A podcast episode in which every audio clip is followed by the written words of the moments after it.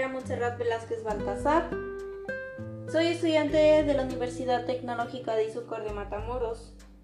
Hoy, 13 de octubre del 2020, hablaré sobre el tema de los verbos reflexivos. ¿Qué son los verbos reflexivos? Pues los verbos reflexivos son aquellos que se refieren a una acción de un sujeto sobre sí mismo, como el verbo de bañarse, peinarse, lavarse, acostarse o levantarse. Algunos verbos llevan un pronombre de todas las formas verbales. Estos verbos indican que esta acción es realizada por el sujeto sobre sí mismo, o sea, que el sujeto hace y recibe la acción. Un ejemplo de ello sería se baña, se refiere a ella misma. Existen muchos verbos reflexivos para la vida cotidiana, algunos son reflexivos y otros no. El sujeto realiza la acción sobre sí mismo en forma reflexiva y con pronombre sería se levanta. Otro ejemplo sería acción sobre otra persona o cosa no reflexiva sin pronombre sería levanta a la chica.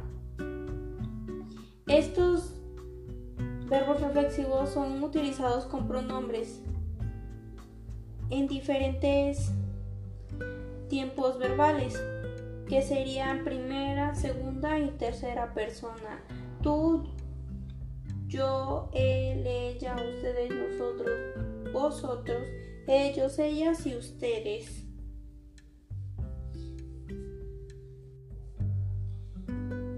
Estos verbos reflexivos llevan la colocación de pronombres delante del verbo y en separados.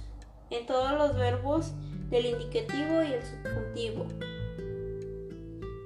Si es un tiempo compuesto delante de haber, sería en ejemplo me he levantado pronto, ya que no se puede utilizar he me levantado pronto, ya que no sería la forma correcta de expresarse o escribirlo. El pronombre reflexivo se coloca detrás del verbo y formando una palabra imperativo afirmativo. Un ejemplo de ello sería en segunda persona plural vosotros en la palabra de al final de desas parece o acostar os sería igual a acostados. O en infinitivo gerundio, tengo que irme. Sería en paráfrasis verbal más el verbo en gerundio. Bueno, eso sería todo sobre el tema de verbos reflexivos.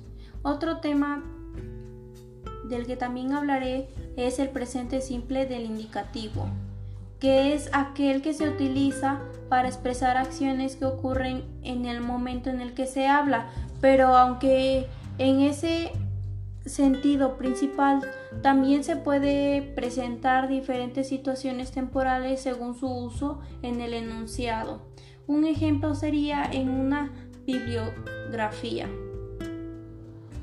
Aunque se relatan acciones pasadas, el autor puede narrarlas como si estuviera realizando en el mismo tiempo en el que se habla. De esa manera tenemos los siguientes tiempos verbales, que son habitual, histórico y atemporal. El presente habitual se refiere a las acciones que se realizan de manera cotidiana o con frecuencia. En estos actos pueden llevarse a cabo en el momento de hablar, pero también ocurrido antes y seguirá ocurriendo después.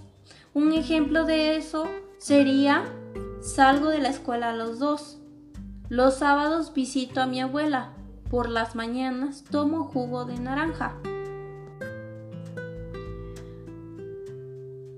En el presente simple del indicativo histórico, también llamado presente narrativo, es la función que tiene el tiempo presente para hacer referencia a sucesos del pasado.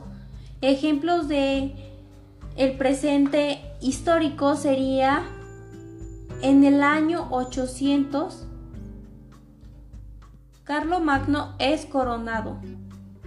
El día 15 de abril de 1912 se hunde el Titanic. En el presente simple del indicativo atemporal también es conocido como permanente o genómico. Es un uso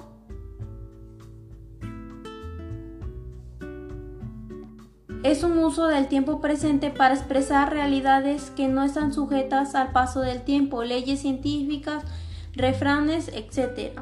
Ejemplo de ello sería a toda acción corresponde una reacción. Dos y dos son cuatro. El elefante tiene colmillos y trompa. Árbol que nace torcido, jamás su tronco endereza. Presente progresivo. Es aquel verbo que en español se forma estar y con el gerundio del verbo que hace la acción. Puede hacer referencia a acciones que ocurren en el momento mismo en el que se habla. Para formar el gerundio de los verbos se toma la raíz del verbo al infinitivo, es decir, toda la parte invariable del verbo y se agrega ando. Si es un verbo de primer grupo, se agrega yendo y si es un verbo en segundo y tercer grupo, un ejemplo sería el hablar. La raíz de hablar es habl con terminación ar y si agregamos ando en la raíz para el verbo formar el gerundio sería hablando. En el ejemplo de los verbos de segundo y tercer grupo sería er e ir. Como sería el beber o el vivir.